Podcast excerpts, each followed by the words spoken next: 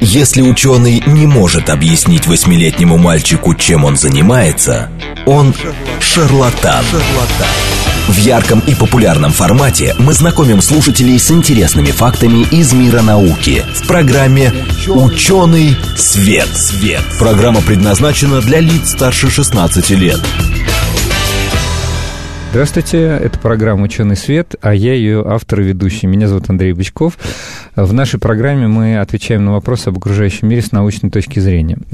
А сегодня мы поговорим о таком загадочном явлении, загадочном для некоторых, конечно, как э, психосоматические заболевания – вот говорят, э, все болезни от нервов. Вот сегодня попытаемся разобраться, от нервов они или от чего-то другого.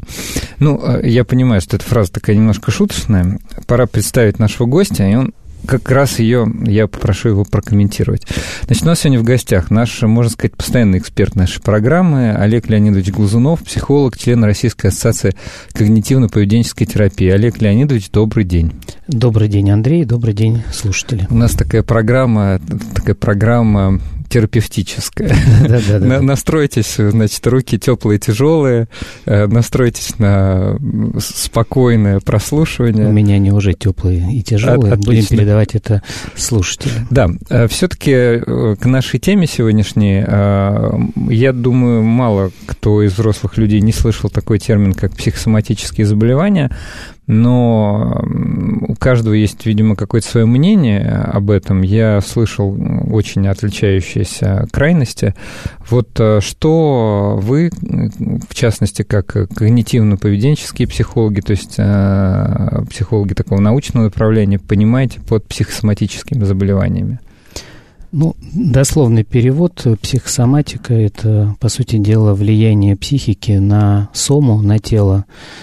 И, по сути дела, а, если сделать отступление, то а, в современной а, системе помощи народонаселению с различными заболеваниями мы имеем то, что уклон, достаточно большой такой крен, сделано в сторону телесного. Да? По сути дела, мы имеем дело с преобладающим применением медицинской модели лечения, отсюда и слова терапия, отсюда слова болезнь, а не нарушение, допустим, функциональное там или еще какое-то. То есть, может, извините, что буду так немножко перебивать в процессе mm-hmm. разговора, то есть может оказаться, что это даже совсем не ну, не болезни вот в привычном медицинском смысле. Да.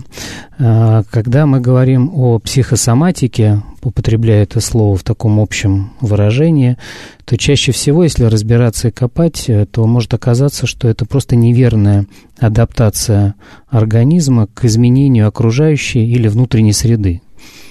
А, переводя на русский, а, э, допустим, вы там сломали ногу или вы живете рядом с каким-нибудь э, человеком, который вам не очень приятен, или работаете на работе, где много приходится контактировать с людьми, э, которые не все из них вам приятны, и сама работа может не сильно нравиться. Вот внешнее воздействие оказывает на вас некое давление. Отсюда второе такое общепотребительное слово «стресс». Мы о нем сегодня тоже будем говорить. Вот. Ну, а внутренне понятно, что если внутри у нас что-то поломалось, как говорил Шелдон Купер uh-huh. в известном сериале, Точнее, сестра Шелдона Купера говорила о своем брате так. Вот, Шелдон поломался. Если внутри нас что-то э, нам не нравится, что-то работает не так, то говорим о том, что изменилась внутренняя среда. И э, сейчас превалирует такая модель, что мы идем за разъяснениями, за помощью к кому, Андрей? Как вы э, ну, думаете? обычно-то мы идем э, к врачам. К врачам, да. И отдаем себя на их, так сказать, э, руки, отдаем себя в их руки. Причем, опять же, извините, что перебиваю, большинство людей, наверное, думает, что вот а, ну, что-то заболело, допустим, заболел желудок. Значит, надо куда отправиться? К гастроэнтерологу. А да. что гастроэнтеролог назначит? Какое-то лечение. Две недели тебе надо будет а, до еды пропить вот такой-то, такой-то препарат, И, соответственно, через две недели ты вот как заболел гриппом, подержалась температура, попил там какие-то препараты, которые, может быть, симптоматическое лечение оказывают, через спустя там неделю, полторы-две ты уже себя чувствуешь практически здоровым. Вот э, ожидания, я думаю, от визита к специалистам ровно такие же. Такое, да. И проблемы начинаются, когда эти ожидания не сбываются. Чтобы удержать э, слушателей, чуть не сказал зрителей по старой привычке, слушателей у приемников, то небольшой анонс, что во второй части поговорим, что же менять в своем отношении к болезни, то есть каким образом включить эту самую психо составляющую, да, которая поможет новый взгляд на отношения, точнее, новое отношение к болезни, новый взгляд на болезнь, поможет эффективнее справляться с различного рода недомоганиями.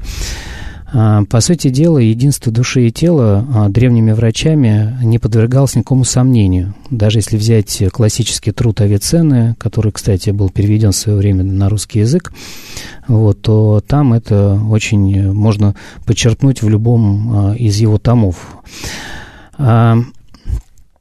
Что касается современных представлений, откуда взялся такой уклон – а, дело в том, что здесь э, собаку нам подложило бурное развитие химии, это ваша специальность, так сказать, да, да. а точнее такого ответвления, как фармацевтика.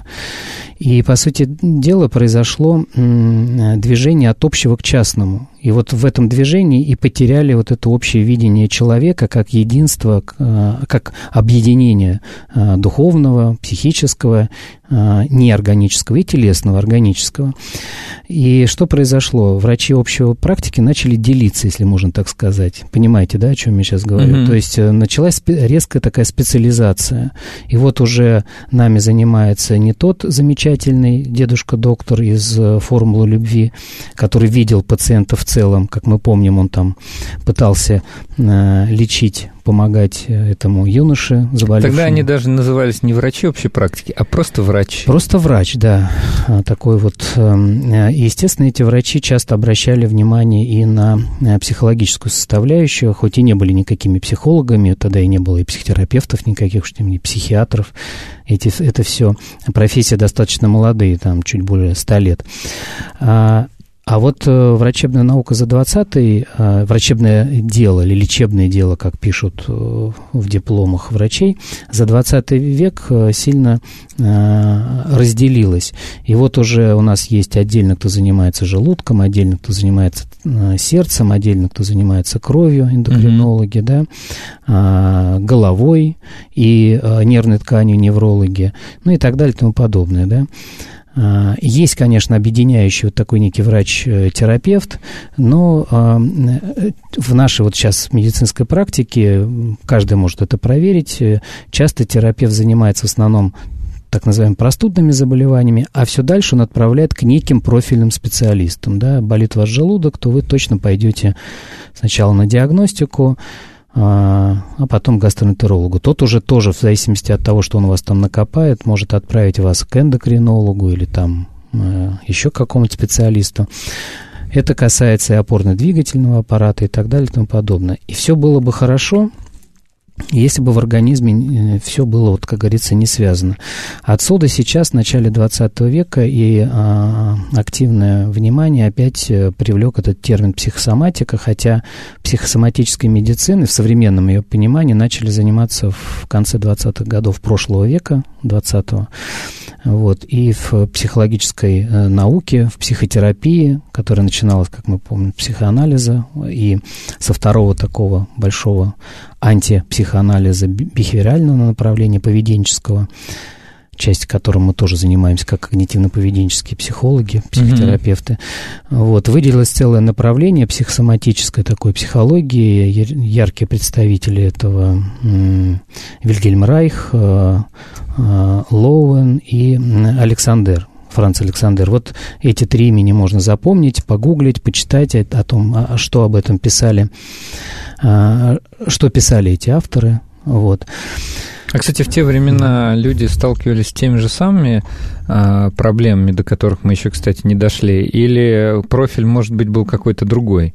Они же ведь не просто так занялись изучением психосоматических болезней угу. в 20-е годы 20 века. А, самое интересное, что эти три имени, которые я назвал, они э, как раз занимались воздействием на психику через тело. То есть, по сути дела, такая э, не психосоматика, а соматопсихика. Соматопсихика, да, да, все в другую сторону. То есть, они обнаружили, что определенные зажимы в теле, мышечные в первую очередь, которые можно было пощупать, ощутить э, э, руками, и работа с этими зажимами приводила к улучшению состояния их э, пациентов э, или клиентов.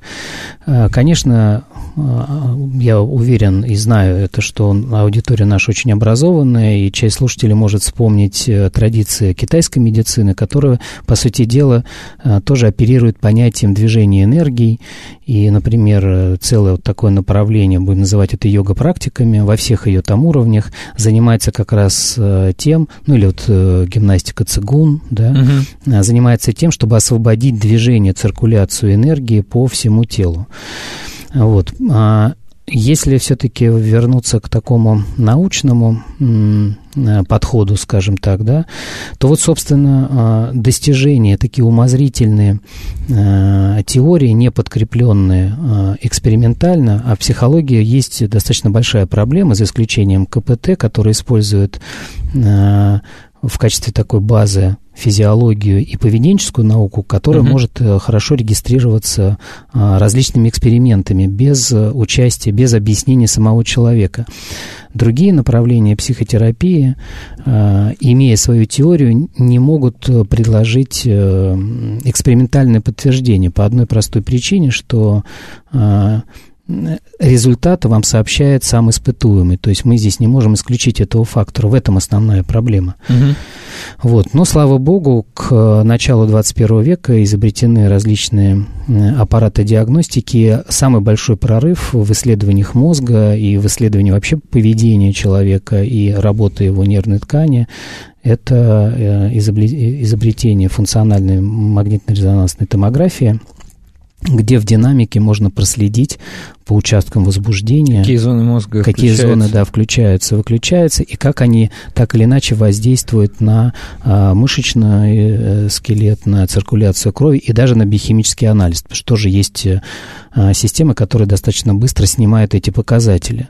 То есть мы здесь уже имеем какие-то хоть инструментальные, а, а, скажем так, методы, угу. дающие нам конкретные цифры.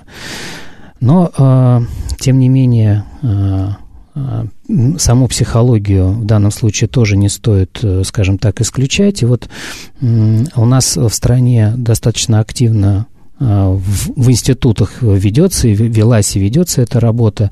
Проблема заключается в том, что она не очень доходит до общей клинической практики. И проводятся и семинары, и вот я, например, еще пока не состою в этой ассоциации, но надеюсь туда вступить. Есть такая ассоциация междисциплинарной дисциплины. Я знаком там с людьми, которые этим занимаются. Это, собственно, как раз люди, э, это, в первую очередь, врачи, которые обратили внимание на психику, ну, так, секрет Полишинеля, если кто захочет узнать, это в основном врачи-неврологи. Угу. Вот, и а, а, такой тоже, наверное, марка такая, как наша ассоциация, которая объединяет людей с использующих когнитивно-поведенческий метод, то вот врачи, если они состоят в этой ассоциации, то у меня они точно вызывают доверие больше, потому что они обращают внимание не только на телесное и э, как бы физическое состояние организма, но и на психическое его состояние вот, обращают на это внимание. Кстати говоря, про врачей, э, тоже интересный факт, который почерпнул из э, некоторых специалистов, из их там публикаций и из их просто каких-то выступлений. Вот, например, э, московские гастроэнтерологи, некоторые такие довольно видные, говорят о том, что гастроэнтерологи, mm-hmm. это, это важно, важно именно, да. что и эта специальность, что порядка половины пациентов у них ну, это речь не о всех, конечно, угу. а просто о каких-то конкретных именах, достаточно ярких. Ну, просто они рассказывают, что примерно половине пациентов они назначают не желудочное какое-то лечение, не, не какие-то препараты, которые направлены непосредственно а на ЖКТ. Нет, ну так прямо нельзя говорить, но препараты, которые связаны так или иначе с психикой. Это может быть как э, какие-то достаточно легкие успокоительные препараты, угу. так и достаточно серьезные препараты, будь то антидепрессанты, нейролептики даже, или там, не знаю, какие-то седативные, более серьезные, ну, да. чем какие-то там препараты на основе трав. То есть сам, сам вот этот факт, Left. Что, Подход, что а, да. да, они говорят, что до, до половины пациентов мы назначаем. То есть люди приходят с заболеваниями ЖКТ, как будто у меня болит желудок, да, или да, у меня да. какие-то проблемы с, там, с моторикой, да, а им назначают... Вот, это уже говорит о том, что... Э, хотя это люди очень, так скажем, фармоориентированные, очень, э, значит, э, очень сторонящиеся различных таких вот теорий, ну, вот как традиционная китайская медицина, но при всем при этом вот тот, с чем они сталкиваются, и угу. э, они уже сообщают просто факты своей практики. Да, но здесь э, э очень хороший вы пример, Андрей, привели, э, но здесь я хочу выразить свою точку зрения на это, что, по сути дела, э, такого, такого рода специалисты меняют одну палку на другую. То угу. есть, по сути дела, они далеко от медицинской модели э, лечения, назовем это так, вот, или решения этой проблемы с болящим желудком, да, не сильно далеко уходят. То есть, по сути дела, они просто один препарат меняют как бы на другой. Но они говорят, что они достигают этим э, эффекта. То есть, э, я понимаю, о чем вы говорите. Mm-hmm. Вы, как представитель психологии, тем более вот этой когнитивно-поведенческой да. Э, направленности, вы хотите сказать, что что же вы лечите, так сказать, симптомы, забивая, так сказать, стресс, да, с помощью вот этих препаратов. Вот. Почему бы не, не заняться теми проблемами, из-за чего а, у пациента проявились те или иные симптомы. Да, э, почему вообще возникло, да, это, то есть, э, то есть вы не обращаете внимания на причину, а все равно все-таки работаете больше со следствием, только просто а, следствие может быть разное. Но здесь дело в том, что мы не имеем в качестве оппонентов ни одного гастроэнтеролога, а без них, я думаю, дискуссия не может быть э, Конечно. содержательной такой, и мы критикуем их без их участия. Что... Мы как-нибудь, может быть, это организуем. Да, было бы, мне кажется, интересно объединить здесь усилия, потому что я на самом деле не склонен психологизировать, э, я хочу, чтобы меня правильно поняли, потому что есть другой уход, как бы другая крайность, а давайте теперь э, все заболевания такого соматического спектра считать, а, считать э, психосоматикой, и самое главное, что здесь ведущая роль психологии, то есть мы говорим о психологизировании, и здесь вот, чтобы мы с этим сейчас закончили в этой части программы, да, а, я не сторонник вот присваивать лейбл научности, то есть доказанности таким теориям очень распространенным э, психос, психосоматическим таким воззрением. Э, ну, самое известное, пожалуй, имя, ну, даже два их назову, это Луиза Хей и там, Лиз Бурбо. Угу. Их книги в открытом доступе достаточно распространены. Еще одно имя достаточно известно, вот любой книжный зайдете, можете посмотреть, есть такой наш назовем так, около психолог э, Владимир Синельников. Угу. Вот. Вот э, все они обращают, э, с одной стороны, э, на мой взгляд, правильный взгляд на то, что есть психологическая э, причина вашего состояния, особенно когда речь идет о таких длительных хронических заболеваниях. Тут, кстати, важно понимать, что э, тот плюс, который вносят э, врачи, именно медики в развитие, что они все-таки э, оперируют некими общими критериями. Угу. Проблема психологов, психотерапии, кстати, во многом, а, кстати, когнитивно-поведенческое направление избегает этого за счет того, что вот оно очень структурировано. Это отсутствие такой четкой структуры, да, а, которая на самом деле действует вне зависимости от того, как вы там, вашего личного опыта и даже умения. Идешь строго по протоколу, и так или иначе, обучая человеку тому, что там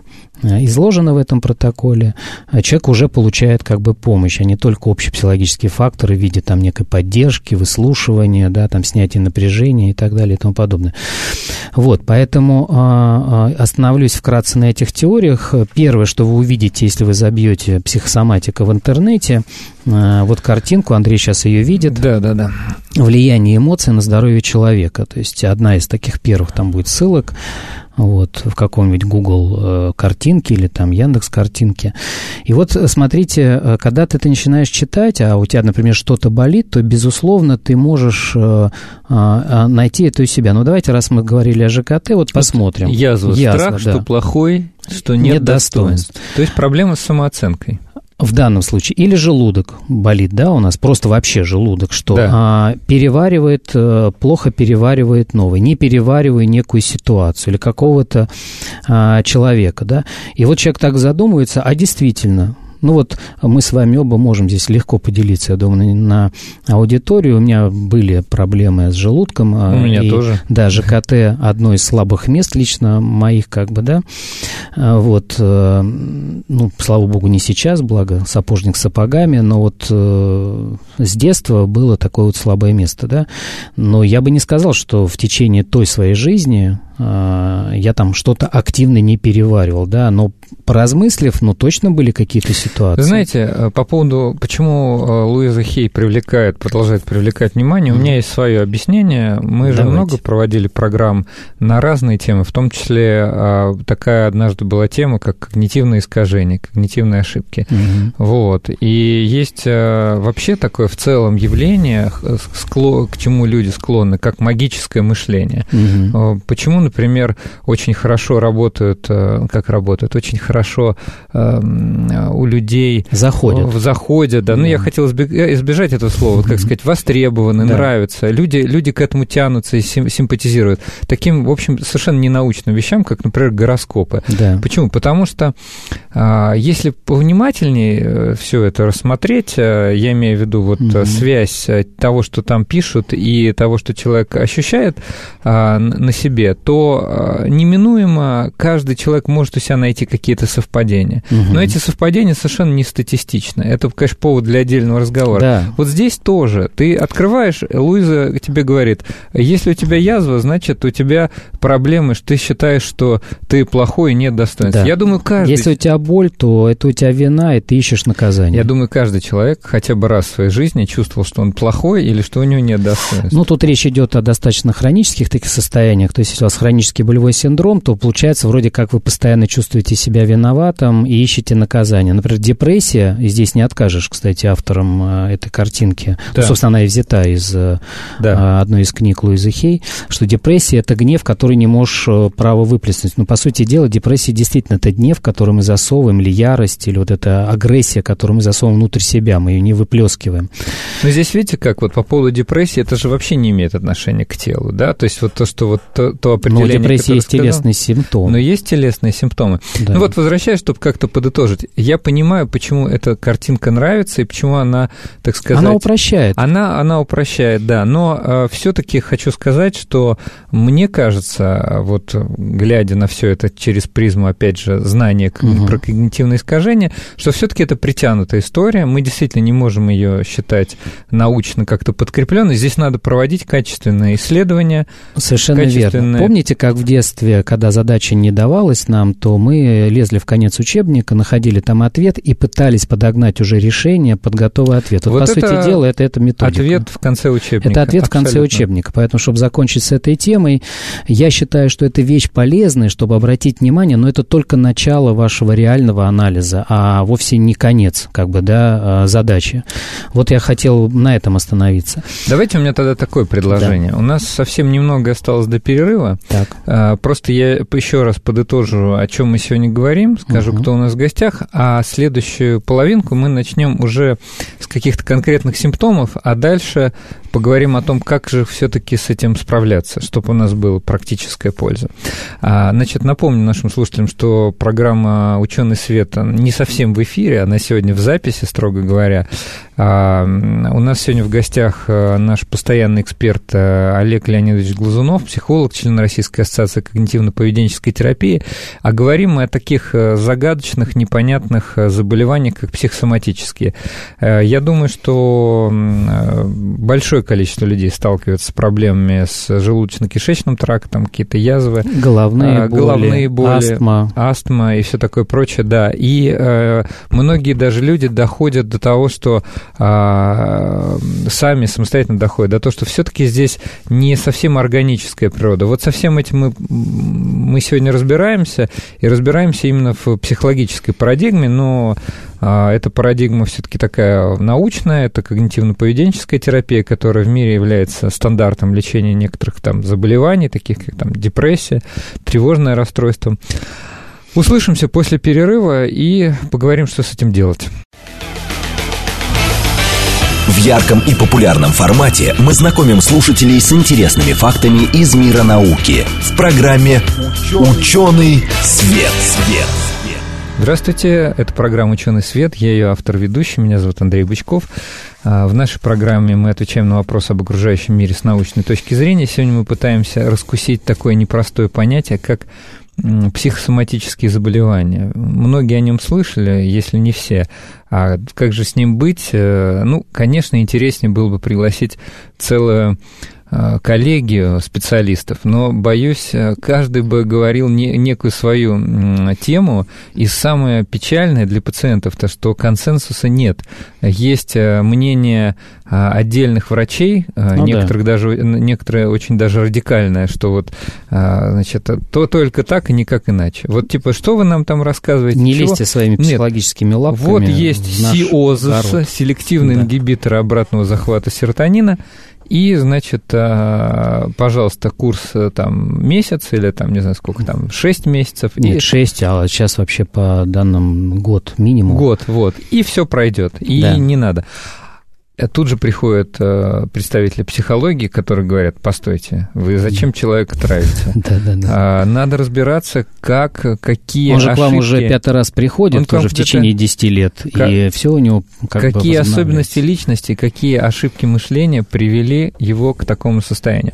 Вот мы сегодня говорим с психологом, с нашим постоянным экспертом Олегом Леонидовичем Глазуновым, членом Российской ассоциации когнитивно-поведенческой терапии, что психология и научная психология по этому поводу думает. Ну, в первую очередь, она думает о том, что нельзя рассматривать э, психологические факторы в отрыве от физиологии от фи- и биологических факторов. И в этом, наверное, основное отличие э, КПТ как направления, когнитивно-поведенческой психотерапии, э, возможно, от, от других, да, не будем здесь устраивать холивары. И вот для того, чтобы привести к какому-то знаменателю, то есть придать такую структурированность сегодняшнему нашему краткому обзору психосоматики, и у людей была, сформировалась, сформировать у людей хоть какую-то модель в голове, я бы говорил, что психосоматику стоит разделить на таких три уровня. Угу. Или три круга, как можно сказать тогда. И а, первый уровень – это стоит рассмотреть э, участие именно психических факторов, психологических факторов в развитии своего соматического заболевания. Если мы возьмем пример ЖКТ или, например, мигрень или а, астму, да, там астматические проявления.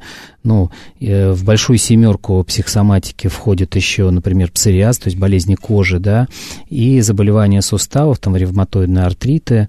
Вот. Но сейчас, э, э, безусловно, да, гипертоническая болезнь, то есть проблемы с давлением. Вот. Но сейчас эта семерка значительно расширена. И, и уже не семерка. Уже давно не семерка, да. Там, как минимум, мне кажется, двадцатка. А, да, если и не э, больше. основная проблема для пациента заключается в том, что есть часть врачей, а уж и уж тем более психологов, которые склонны психологизировать проблему, поэтому здесь и важен такой междисциплинарный подход. И вот э, в нем и следует выделять вот эти вот уровни круги. Итак, первый круг вы у себя смотрите, а есть ли какие-то психические факторы в развитии вот э, моего там симптома, синдрома, моей болезни. То есть э, не приводят ли никакие события, явления из жизни именно к проявлению симптомов тех или иных? Да, да, совершенно верно. А, и э, вот в этом круге очень важно понимать, что есть э, э, три варианта тоже, как бы, да, делим а, развития, собственно, этих факторов, да. Один из них это ситуационный вариант, ну, например, вы живете с алкоголиком или в каком-то там, не знаю, в коммунальной квартире, где постоянно дебош устраивают, или просто насилие в семье. Безусловно, в этом случае даже здоровая психика Э, даст в какой-то момент э, трещину. Или вы работаете на работе, э, которая для вас является источником постоянного стресса. И на здесь надо разбираться. подводной лодке. Например, на атомной подводной лодке, о чем через какое-то время мы скажем об исследовании, которое там проводилось, упомянем его. Второй вариант личностный, да, то есть, скажем так, такая я бы сказал, внутренняя причина, да, это мы так или иначе в ходе формирования нашей личности, для тех, кто не знает, этот процесс, э, кстати, завершается достаточно быстро у человека. К семи годам личность сформирована, и дальше уже идет э, ее развитие там в социуме, но личностные характеристики, и более того, этот период занимает всего порядка 4-5 лет, это где-то возраст с 2,5-3 лет до вот 7, там, 7,5 по данным такой науки, как возрастная психология. Угу. И э, вот какая мы личность, э, э, очень важно. Это, это в данном случае тоже надо с этим разбираться. И, собственно, здесь-то психологи-то и нужны, да. Вот. А есть также уровень так называемый психопатологический, вот в, этих, в этом психологическом уровне, вкладе. Это не проблему. третий, то есть? Э, э, ну, он как бы, это мы сейчас не круги рассматриваем, а, да, ну, не, не уровни, это в первом круге вот эти подразделы, да, угу. что э, какой вклад того или иного варианта или фактора. Понял. Вот здесь это биологически задано, то есть фактически это ваша генетика. То, что Павлов выделял, то есть он, его как бы теория темперамента заключалась в том, что он рассматривал свойства в нервной ткани, нервной системы, выделяет таким образом а, там три характеристики, а, силу нервной системы, там лобильность ее, то есть там ригидность и так далее. Можно прерву? Да. Просто я боюсь, что у тех, кто с интересом слушает нашу программу, mm-hmm. это означает, что им это что-то созвучно с того, что мы говорим. Да. И вот представляете, вы говорите, значит, а, факторы, ну, а как правило, они присутствуют, не, ну, факторы жизни негативные, ну, как да. скандалы, там, в семье, какие-то проблемы. Второе, значит, детское, детский возраст, детское воспитание. И третий да. еще и генетика. И генетика. Третий да. удар, так сказать, финальный гвоздь в крышку гроба. Но это еще не все, там еще два есть. А вот сразу чуть-чуть забегая вперед, но все-таки с этим как-то можно работать, Конечно. когда человек сам у себя вот эти три фактора выделяет. Вот, собственно, это в самом конце нашей программы, об этом тоже, э, надеюсь, мы успеем э, сказать, потому что методы когнитивно-поведенческой терапии работают как раз со всеми этими факторами, либо учитывая их, либо а, меняя. Потому что если, как, например, с фактором роста, если у вас рост метр пятьдесят, ну, наверное, все-таки вряд ли вам стоит биться головой об стену и идти заниматься баскетболом да, поэтому так и здесь, если у вас есть определенный тип нервной системы, генетически опосредованный, то а, ряд, э, скажем так, э, профессий для вас просто будет постоянным источником стресса. И здесь очень важно, чтобы психологи, которые тестируют людей при приеме на работу, это тоже учитывали. Но так как мы понимаем уровень психологов, мы говорим о некой идеальной ситуации, ее не будет никогда. А значит, спасение утопающих, дело рук самих утопающих, и стоит покопаться в себе и поразбираться, а кто я-то от природы, какая у меня генетика, какой у меня тип нервной системы, а, что у меня вообще за личность, вот, и э, мы поговорим о так называемой большой пятерке э, факторов личностных, которые очень важны в э, работе над своей психосоматической там, проблемой. Хорошо, тогда четвертое и пятое, вот что-то там у вас было да, в первом круге. Да, четвертое и пятое. Э, четвертое – это э, органические поражения в нервной ткани, в мозге, ну, то есть есть, ну, это выявляется на, на диагностике, то есть любой хороший врач знает, куда вас там послать, в хорошем смысле слова, а, МРТ, а, УЗИ и так далее, компьютерная томография, вот, и чтобы тоже, опять же, вы не психологизировали реальные, то есть если у вас, извините, в силу каких-то причин отсутствует рука, то, ну, понятно, что вы уже ограничены в своей функциональности, угу. то есть на это надо тоже обращать внимание, вот, и э, есть еще пятый э, вариант, это так называемая дефектность э, регуляторных и исполнительных механизмов, механизмов, то есть, опять же, разного генеза. Ну, то есть, по сути дела, частично это можно отнести к третьему вот этому кругу, что генетически задано, но... А что это означает? Это означает, это, кстати, э, вот э, это одна из причин э, такого общеизвестного синдрома ВСД, да, вегетососудистной mm. То есть, как бы нарушение регуляторных каких-то функций, функций организма? Не совсем даже нарушение, а что человек, пытаясь вмешаться, то есть, опять же, некоторым личностям э, не стоит заниматься, например, смотреть много телевизора, условно говоря. Ну, так же, как мы детей вот ограничиваем, так некоторым и во взрослом возрасте сидеть перед компьютером по 12-14 часов противопоказано. Или, Или пить много кофе. Например, да, часть определенных продуктов, не э, таких стимулирующих. Э, вот, и здесь э, действительно такая тоже комплексная работа, что нужно моему организму, потому что мы знаем, что один ест какую-нибудь квашеную капусту, ему хорошо, потому что он, а другой съест там соленый или маринованный огурец и загнулся. Да. вот, кстати, мне интересно, как живет польская нация. Если вы приезжаете в Польшу, то практически вся польская кухня, она очень острая, том смысле mm-hmm. даже не острое, а кислое, да, то есть это очень много уксуса mm-hmm. и очень много жареного. Вот мне всегда стоит вопрос, как там живут бедные э, язвенники и гастритчики. А да? может быть там нет их, э, потому что... Вот, вы смотрите в корень, да. Так может быть их нет как раз потому, что а, для них это настолько привычно, что они не видят в этом угрозу. Угу. Вот. Ну, это отдельная, это как большая тема, мы так да. все время к желудку обращаемся, но речь идет не только об этом. Хорошо. Вот э, пять таких, да. А давай теперь второй, второй уровень круг. или второй, второй. круг а, такой. Это медицинская а, проблематика, и связана она, по сути дела, с а, явлением вмешательства психологических факторов в текущее соматическое заболевание. Например, вы заболели гриппом, ну, угу. реально грипп у вас, да? Но один болеет гриппом 5 дней, оттемпературил, полежал еще там 4-5 дней реабилитации, вышел нормально и забыл об этом. А другой на этом зациклился. Вот она, чистая психосоматика. И возникает некая хронизация заболевания.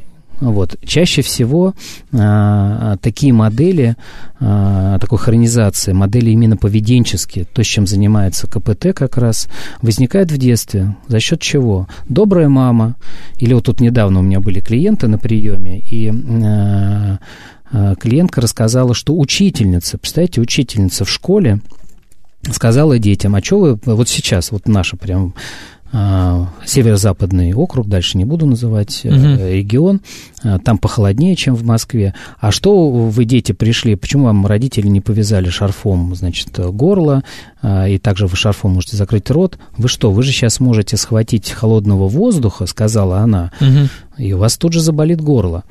Самое интересное, вот интересно провести исследование, сколько детей после этого пришли и начали там а, и у них обнаружено покраснение в горле, да, то есть вот такого рода воздействие от значимого человека, имеющего авторитет, угу. а в медицине, в врачебной помощи мы знаем такое название, как гетерогения, когда врач э, не совсем умными словами, не понимая, что за личность перед ним, угу. например, очень внушаемая, доверчивая, вот, говорит какие-то страшные вещи, которые катастрофицируют с этой личностью, и вот, здрасте, и человек находит у себя все, кроме э, родильной, родильной горячки, горячки, как писал Джером, Клапка Джером. Вот. Ну и э, третий круг э, это э, такой... Э, э, есть как бы доказательная база, тоже много экспериментов, что э, взаимосвязь э, успешного применения средств, которые по сути дела, речь идет о отношении лечения. Если лечение помогает, угу. то вроде все нормально. Как только вы сталкиваетесь с тем, что лечение не помогает, у вас возникает уже а, такой страх страха, по сути дела, возникает. Да? Угу. То есть э, вы знаете, что, что в неврозах, мы это разбирали когда-то, да, что изначальная проблема, мы на нее как-то эмоционально реагируем, и вот если мы не справляемся с этим, у нас приходят эмоции на эмоцию. Мы можем и вот это именно, именно третий круг вносит самый ключевой э, вклад в поддержание психосоматической проблемы. То есть мы уже не проблемой занимаемся как таковой, а мы, по сути дела, э, занимаемся своими эмоциями. Вот мы обращаем внимание, что мы расстроены, что мы, у нас постоянно что-то болит, мы по этому поводу испытываем уныние, а по поводу уныния мы испытываем новый круг уныния, и вот уже здравствует, замаячила у нас депрессия, да, если это хроницируется и там больше 60 дней там а, продолжается, то есть имеется в виду там больше двух месяцев, да. Вот, э, вот эти три круга имеет смысл рассматривать, да, если здесь, э, э, как я в них-то вот ориентируюсь, что, а не просто а, такая, и возникает такая некая объемная модель, получается. Я да? так понимаю, вот эти круги рассматривают все-таки специалиста, если человек к нему приходит с психосоматическим запросом. Ну да. Если он выявляет, что здесь явно есть не только органика, но и психика задействована. Хорошо, как же все-таки быть со всем этим а, багажом? А, я имею в виду со всеми этими симптомами психосоматическими. Вот человек выявил, допустим, угу. у себя какие-то а, вот то, что вы сейчас описывали, какие-то проявления, ну не проявления, а вот даже наличие проблем в одном из этих уровней, в одном из этих кругов или в нескольких сразу. Да. Что же дальше делать? Что же делать? Да. А, для начала вообще неплохо бы исследовать себя как личности, даже можно это сделать самостоятельно, либо сходить э, к более-менее образованному психологу, а, который может провести вам так называемое многофакторное исследование личности. Есть э, такие, знаете, большие тесты, кстати, в больших корпорациях их давно уже применяют, э, там порядка... СМИЛ вы имеете в виду? Да, например, тот же СМИЛ, да, там от 200 до 400 или 500 вопросов. Вот, но есть, э, э, сейчас используются модели, особенно на Западе, так называемая тест большой пятерки или Big Five еще называется, его можно, в общем, кто захочет погуглить. И э, личность описывается по таким пяти шкалам, да, то есть это континуумы на одном полюсе, например, Э, шкала нейротизма на одном полюсе, э, повышенная эмоциональность, на другом полюсе повышенное там спокойствие, да. Угу. Вторая шкала – это экстраверсия, на одном полюсе энергити, энергичность, такая возбудимость, на другом полюсе сдержанность, ну, опять же, по сути дела, умение себя сдерживать, это отличие от спокойствия, да. Третья шкала – открытость опыту, то есть э, такая ну, оригинальность, открытость, да, да, открытость, да. А на другой шкале а, это такая некая практичность и консервативность получается, да, то угу. есть, или ригидность, то есть можно там выявлять, да, то есть такая стеничность. А, четвертая шкала сотрудничества, то есть э, насколько, опять же, один полюс шкалы это такая привязанность, установление таких зависимых отношений, угу. а, а вот э, другой полюс это отдаленность, отделенность, самостоятельность, обособленность, да, называем так это. Да. да. Ну и пятая шкала – это добросовестность, это а, контролирование и а, а, крайность – это гиперконтроль, что, кстати, у невротиков, мы знаем, вообще часто, чаще всего присутствует. Вот. А на другой – это такая импульсивность, э, быстро на подъем, а, вот, и э, не задумывание о неких, не рассмотрение неких последствий, да, угу. с одной стороны, э, эти люди, опять же, хорошо открыты новому опыту, и вот, собственно, когда вы пройдете этот тест, вы чуть э, лучше будете себя понимать, но дальше, дальше наступает, скажем так, время когнитивно-поведенческой психотерапии, которая работает с мышлением и поведением. Почему же для человека так важно заниматься мышлением? Потому что это а, основная, основное его отличие от а, животного. Наличие второй сигнальной системы, за открытие которой, я думаю, Иван Петрович Павлов должен был получить еще одну Нобелевскую премию. Он, к сожалению, не получил. Угу. Вот. И это и есть основное отличие а, нас от животных. То что, то, что происходит, то, что приходит к нам по органам восприятия, человек — единственное живое существо, ну, по крайней мере, новых данных, э, иных данных пока да. нет, может осмыслить. То есть мы в своей голове строим а, целые миры и целые а, такие м, варианты развития событий, того или иного события. А, если собака заболела и закашляла, я вас уверяю, она не будет прогнозировать, что ну вот если сейчас я еще пару дней прокашляю, то вот, все. То все, мне конец. Или, например, вот сейчас моя бедная, скорее всего, ну не бедная, она далеко не бедная, моя собака сидит без еды, потому что уже, скорее всего, подъела то, что ей было на, насыпано. И она вовсе не задается вопросом, а придет мой хозяин сегодня к вечеру домой или не придет. То есть для нее такого вопроса нет. То есть нет никакого негативного прогнозирования, Совершенно верно. Преувеличений, э, избирательного абстрагирования и так далее. То есть вот этих вот ментальных фильтров нету. И когнитивно-поведенческая психотерапия, собственно, и разбирается, какие же ментальные фильтры у нас есть э, в отношении нашей собственной болезни. И здесь очень важным моментом, который хочется успеть познакомить слушатель, является так называемая внутренняя картина болезни. И вот вы понимаете, что а, сейчас, ну, для меня, например, ну, вот все, что мы сейчас здесь наговорили, и про mm-hmm. эти круги психосоматики, да, и про вот этот э, личностный тест, как вы думаете, за 15 минут, отведенных Минздравом э, среднестатистическому врачу в наших поликлиниках, может ли он разобраться а, с человеком, который пришел к нему с рецидивом, например, своей хронической там, болезни, того же гастрита или а, там, астмы, или, кстати, сейчас к этому относятся всякие вазомоторные риниты, вот эта постоянная заложенность носа, да, угу. а, очень многих людей это наблюдается, или с головной болью в очередной раз, а как следствие там могут быть и головокружения, и вот он приходит к неврологу с головокружением, говорит, доктор, меня опять кружит, угу. вот кружит голова, у меня слабость, астения, но что может сделать невролог? за 15 минут. Как он может изучить эту личность, да, даже если он очень захочет. Но единственное, что, конечно, и, и даже, например, провести опрос ему, обычная клиническая беседа, один из самых действенных инструментов. А давайте-ка, батенька, узнаем, а нет ли у вас сейчас, например, не меняете ли вы работу? Может быть, вы сейчас а, нервничаете, нервничаете и находитесь в стрессе, потому что вы из одного коллектива уходите в другой, а по этой да. самой многофакторной шкале вы такой человек, э, которому тяжело устанавливать привязанности. Вы скорее такой экстраверт, не, ой, это наоборот интроверт, нежели экстраверт. Угу. И вы напрягаетесь, как там у меня будет на этой работе, да?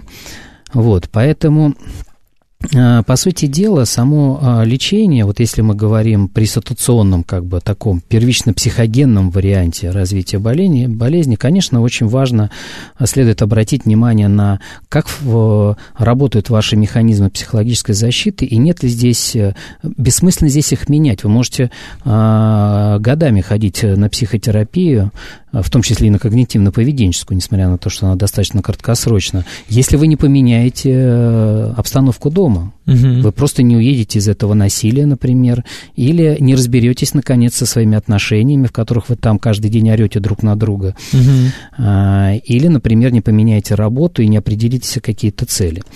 При личностном варианте, а имеется в виду, например, если у вас тревожный характер, да, изначально, как мы говорим, тревожно-мнительный характер, и часто а, часть слушателей, может быть, даже сейчас себя узнают, приходя к врачу, и вот врач там от своих бумажек поднимает голову, а чего от меня, батенька, хотите? Идите, вы же тревожно-мнительны, идите отсюда, вот попейте пустырничку. Да. Вот и все лечение пациент в этот момент думает, что ну, это не врач, а какой-то вообще фельдшер просто. Он вообще, на самом деле, врач, конечно, по характеру жалоб, как человек говорит, и тем более, если у него там, он его уже наблюдает в течение нескольких лет, уже примерно знает, кто это и почему к нему ходят. Но у него нет времени объяснить ему эти модели. Угу. Ну, здесь, видимо, тоже, а, а, с, как говорится, а, спасение утопающих в руках То есть надо утопающих. На, на каждом уровне работать со всеми этими факторами многочисленными. Да. Если, да. грубо говоря, внешняя обстановка негативная, то пока человек с этой негативной обстановкой не поработает, ему не сильно станет лучше. Конечно, у него так и будет постоянно болеть желудок. Если проблемы с мышлением, да, с личностными С личностным, да, с особенностями и с привычками поведения, мыслить, реагировать определенным образом, он так и будет постоянно быть в хроническом, а, пребывать в хроническом стрессе. Ну, то есть неминуемо все равно необходимо прийти к какому-то специалисту, диагносту, например, там, психотерапевту, психологу, который бы а, помог понять, потому что все равно непонятно, чего вот конкретно делать. Да, и э, в завершение, э, чтобы не подумали, опять же, что только психологическое проблема, не э, ищите нормального врача и нормального психолога, да, которые могли бы э, везде, конечно, сейчас на всех конференциях наших э, профессиональных э, пропагандируется междисциплинарный подход, бригадный метод. Ну, к сожалению, в практике, вот то, что я, например, наблюдаю, это настолько еще далеко. Но есть частные клиники, где, я надеюсь, этот э, подход Э, как бы внедряется в жизнь, потому что правильно подобранные э, и вовремя применяемые лекарства, именно в тех дозировках, которые назначает врач, и параллельно проводимая психотерапия дает наилучший результат. При вот таких достаточно сложных психосоматических заболеваниях. Хорошо, я хочу поблагодарить вас за сегодняшний разговор. Надеюсь, что-то кому-то стало понятнее. Чуть-чуть понятнее, чуть-чуть да, понятнее, куда копать. да. Куда копать, да. У нас в гостях был Олег Леонидович Глазунов, психолог, член Российской ассоциации когнитивно-поведенческой терапии. Говорили мы сегодня про психосоматические заболевания. Видите, как с ними все сложно, ну как-то же надо разбираться. Да. Услышимся в следующую субботу. Всем пока. Спасибо всем за внимание. До свидания.